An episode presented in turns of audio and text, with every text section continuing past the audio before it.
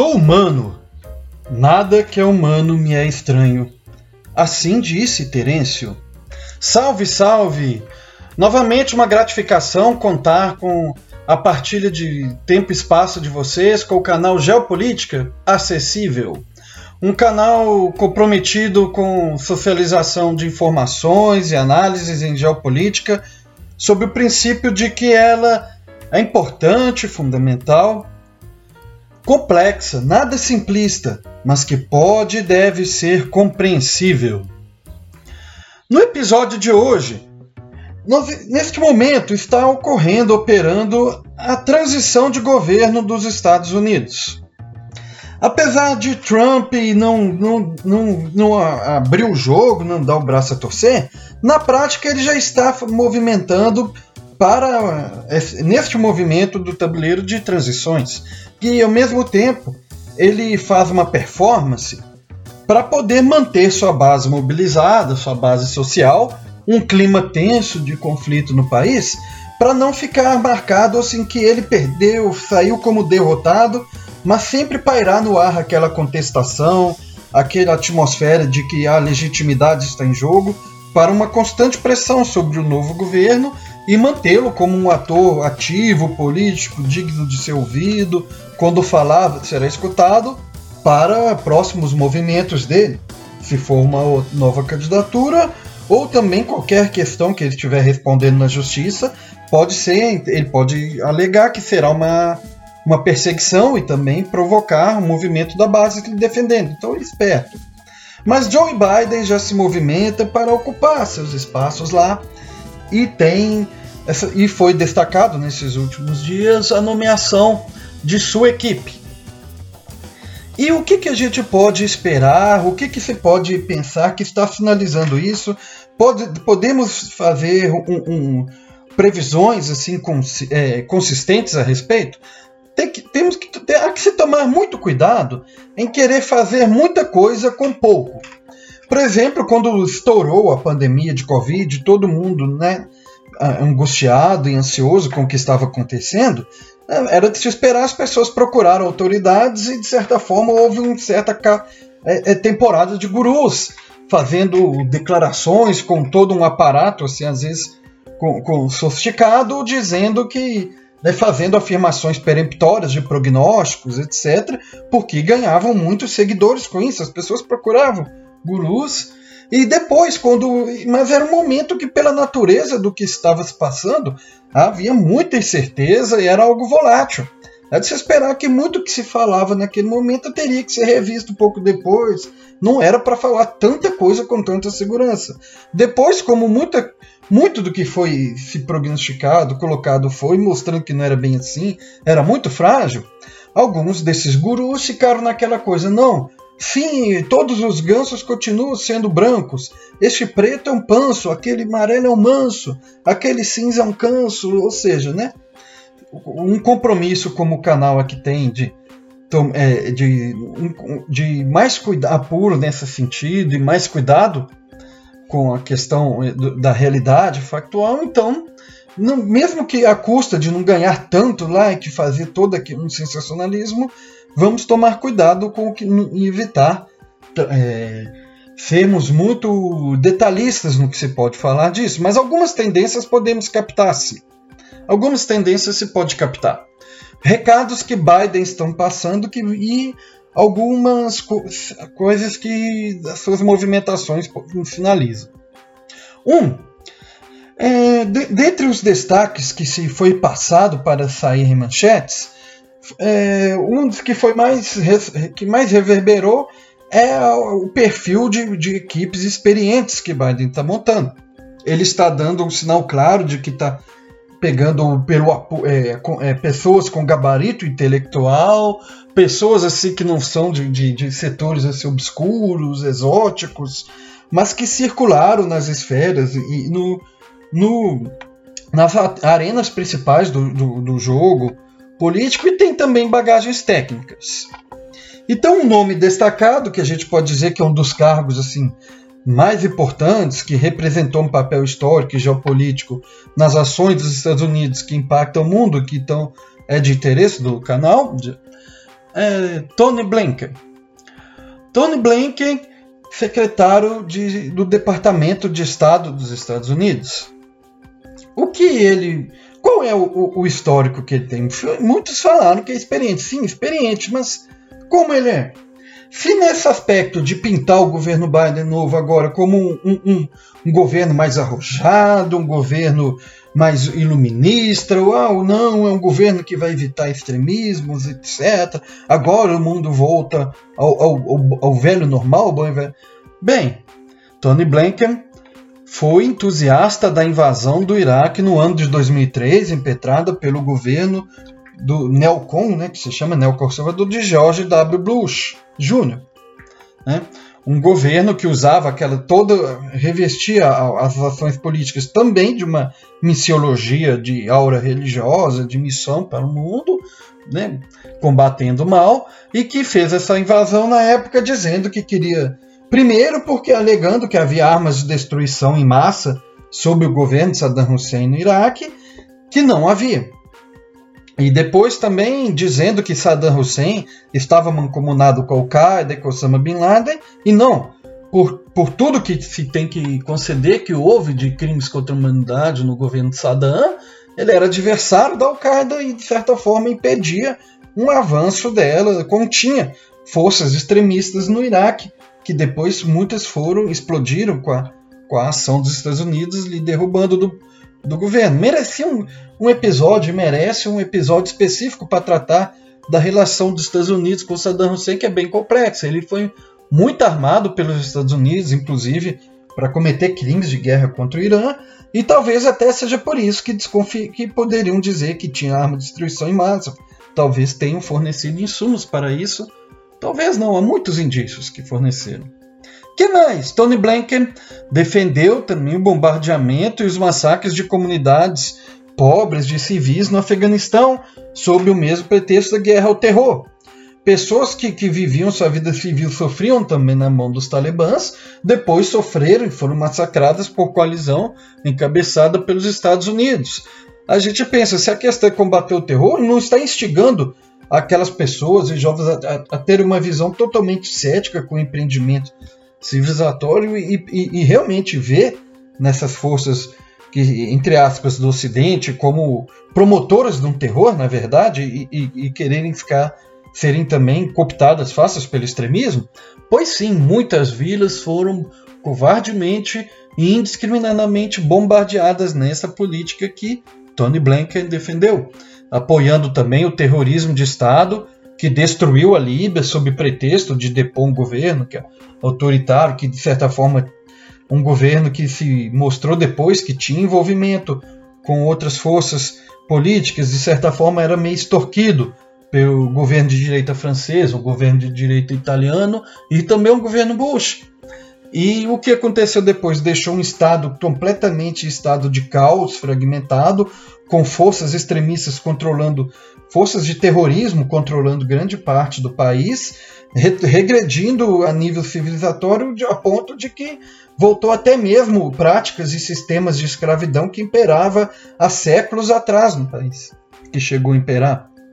Hoje, ou seja, não teve nenhuma democracia restabelecida e esse pessoal que diz que foi libertado, na verdade, está sendo muito mais oprimido e enquanto a Líbia já teve o segundo maior, foi o segundo maior país em indicadores de desenvolvimento na África. Também o novo chefe do Departamento de Estado deu suporte para o fornecimento de armas para terroristas na Síria, dizendo que era para libertar também o país, mas eram terroristas mancomunados com a força al-Nusra e que também abriram as portas para a ação do Daesh querer implementar áreas ali para impor seu sistema, sua ideologia de um califado totalitário né, naquele país e massacrando também essas pessoas, massacraram civis também na, numa guerra contra o governo. Isso, e foi se mostrado que não foi nada uma guerra para libertar nada do país. Também mereceria um episódio específico, pouquinho em jogo ali.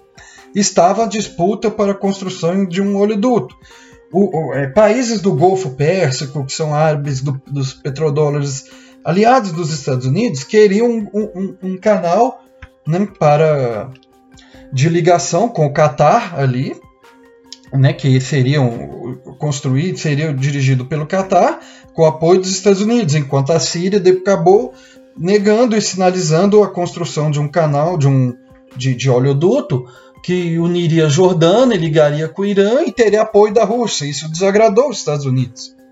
Então já é uma das coisas que esse Tony Blinken se move nos bastidores. A gente já viu um pouco dessas ações sorrateiras. Foi entusiasta do terrorismo de Estado israelense sobre Gaza na operação que houve em 2014, com flagrantes crimes de guerra denunciados por agências independentes no mundo inteiro, sendo que já tinha um histórico de poucos anos antes, Israel, na Operação Fósforo Fundido, derramou impunemente, bombardeou a faixa de Gaza com armas químicas, é, especificamente o fósforo branco, queimando pessoas, crianças civis, e impunemente ficou por isso mesmo.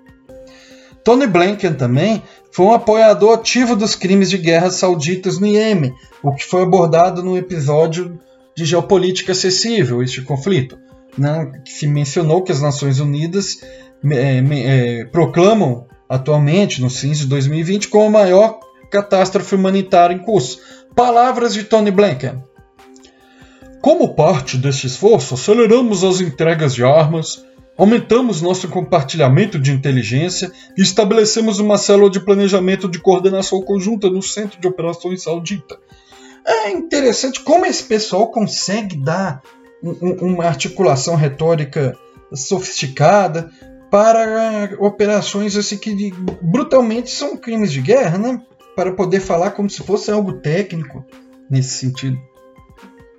Algo muito comum no status quo, nesse, nesse, nessas altas cúpulas da política internacional dos Estados Unidos, essas pessoas que estão nessas esferas, desses cargos de poder, sempre acabam tendo uma, uma relação promíscua com esferas privadas também de empresas de aparatos de guerra ou elas têm relações, recebem financiamento, ou acabam também fundando empresas assim. Eu fico pensando que eu, elas devem ganhar muito pouco, né? Deve ser algo muito altruísta servir ao, ao, Estado, ao país nisso, e acabam tendo que necessitando né, de mexer também, terem braços no setor privado, com lucros baixos, assim, né? Só bilionários no caso do, do, do novo chefe de, do Departamento de Estado dos Estados Unidos, é cofundador, é cofundador de uma companhia bilionária que, que, com, que é envolvida com estruturas de potências bélicas, West Essex Advisors, com emprego de tecnologia de ponta do Vale do Silício para espionagem, sabotagem, estratégias, uh, colaborando em crimes contra a humanidade. Outro faceta que se destacou na imprensa da nova composição de Joe Biden, que ele começou né, mexendo nessa parte de geopolítica, interessante esse sinal. Elas estamparam também um, um perfil né, que ele mandou um recado de, de diversidade, uma reversão, né, ele dando um sinal importante ao país que vai reverter aquela política que é o apelo simbólico de, de Donald Trump com, com os seus movimentos na esfera sócio-institucional e cultural para sua base, voltadas ao politicamente incorreto, né? E Joe Biden dá uma guinada nisso e começa, de certa forma, bem acentuadamente, apoiando políticas assim de diversidade no, na sua composição. E com a equipe dele conta com expressiva participação de mulheres, de gays, pessoas transexuais e pessoas negras também, o que em si é um passo civilizatório positivo, um passo humanístico. Um passo humanístico positivo, mas será mesmo? Vamos ver. Uma dessas uma, essas manchetes destacaram: Biden nomeou a primeira mulher a liderar o serviço de inteligência. Avril Haines. Avril Haines já havia sido a primeira mulher vice-diretora da Agência Central de Inteligência, a famigerada CIA e ela foi conselheira adjunta do, do ex-presidente Barack Obama para assuntos de segurança nacional e trabalhava junto com um quadro também destacado, John Brennan, dirigindo a política, aspas, de assassinatos seletivos, fecha aspas, porque é assim mesmo que era, é, orquestrada sobretudo com o uso de drones. Uma política que foi condenada internacionalmente por descumprimentos sistemáticos das normas internacionais de direitos humanos. Quem paga a banda escolhe a música, quem pode, pode, então o poder nu. Depois, é, é, Avril Haines, em, em 2018, foi uma das principais vozes a dar suporte para a nomeação da Gina Haspel como diretora da CIA por Donald Trump. Ah, mas o que, que, tem? Só porque era pelo Donald Trump, ele ia nomear alguém. Não, era um quadro técnico, e daí? E daí? Que era fato público e notório o envolvimento da Haspel em operações de tortura pela CIA nos famosos locais secretos. Durante os anos de 2002 e 2003, anos que a gente falou eram anos dos falcões, dos neocons, sob o governo de Bush Jr. E também ela foi protagonista de escândalos no quais operava a destruição de videotapes que registrava as torturas conduzidas sob a autoridade dela, com destaque para a técnica do afogamento. Esse escândalo e essa nova mulher que é a primeira a liderar o serviço de inteligência, esse é histórico. Outra também, outro nome de destaque também, que foi o primeiro latino a ser nomeado como secretário do Departamento de Segurança Interna, Alejandro Mayorkas, é um, cujas suas origens é como um imigrante de uma família que era da elite cubana na época da Revolução no grupo Estados Unidos. Ele tem incontestavelmente uma carreira reputada e destacada né, como advogado né, e acumula uma impressionante experiência nos temas relacionados a essa questão de segurança interna. Porém, responde por um esquema de um esquema de proporcionar autorizações especiais e vistos definitivos, green card, a magnatas estrangeiros, né, envolvendo é, em troca de 500 mil dólares, incluindo magnatas de cassinos que foram financiadores de campanhas de governadores democratas e da Hillary Clinton. Isso é um exemplo do que de um alerta que é feito por um intelectual brasileiro, Silvio Almeida, no que se chama a armadilha da identidade, o uso dessas disso que né, políticas que se afirma, afirmam inclusão, é, o, o, inclusões democráticas de segmentos, mas acaba servindo como cortina de fumaça.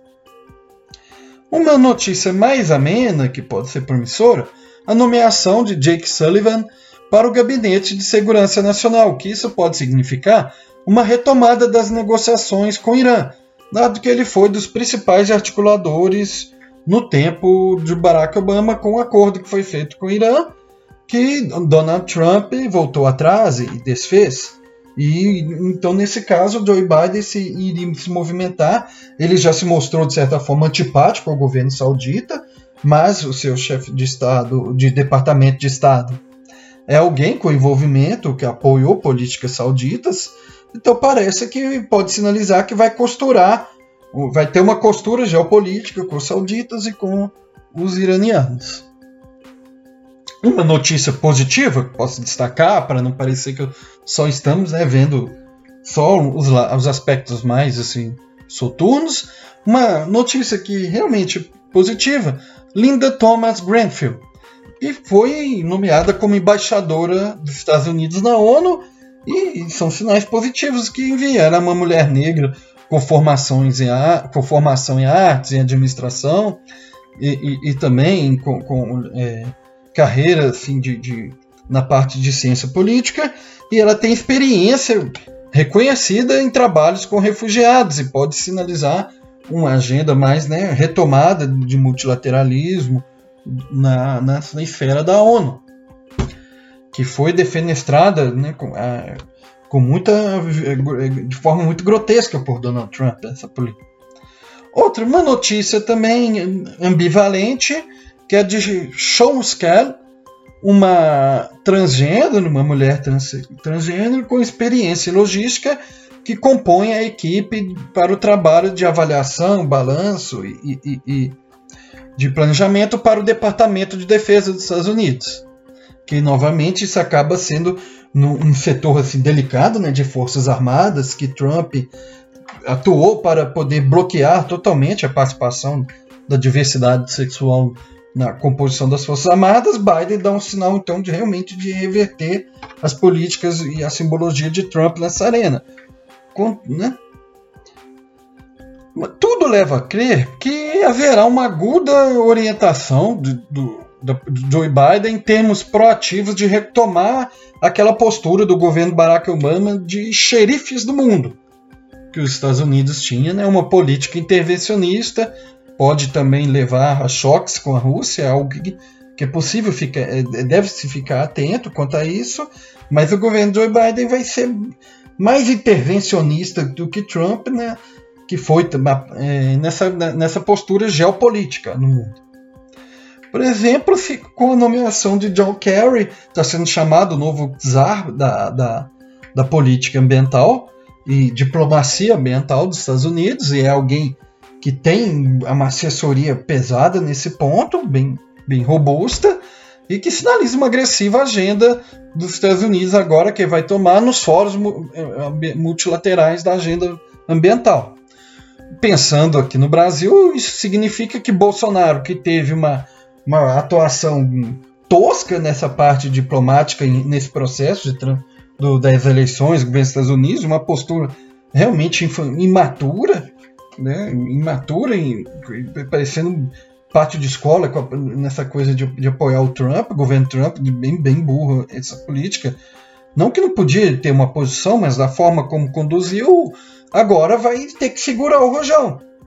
Né? Uma grande animosidade com o governo dos Estados Unidos, nesse caso, e que vai ter, lidar sim, podemos esperar que com John Kerry vai ter que lidar com instrumentos, com, com a ação dos Estados Unidos através de instrumentos econômicos e diplomáticos duros, devido à agenda política do governo brasileiro é, é, agressivamente contrária a, a, a, pautas socioambientais, né?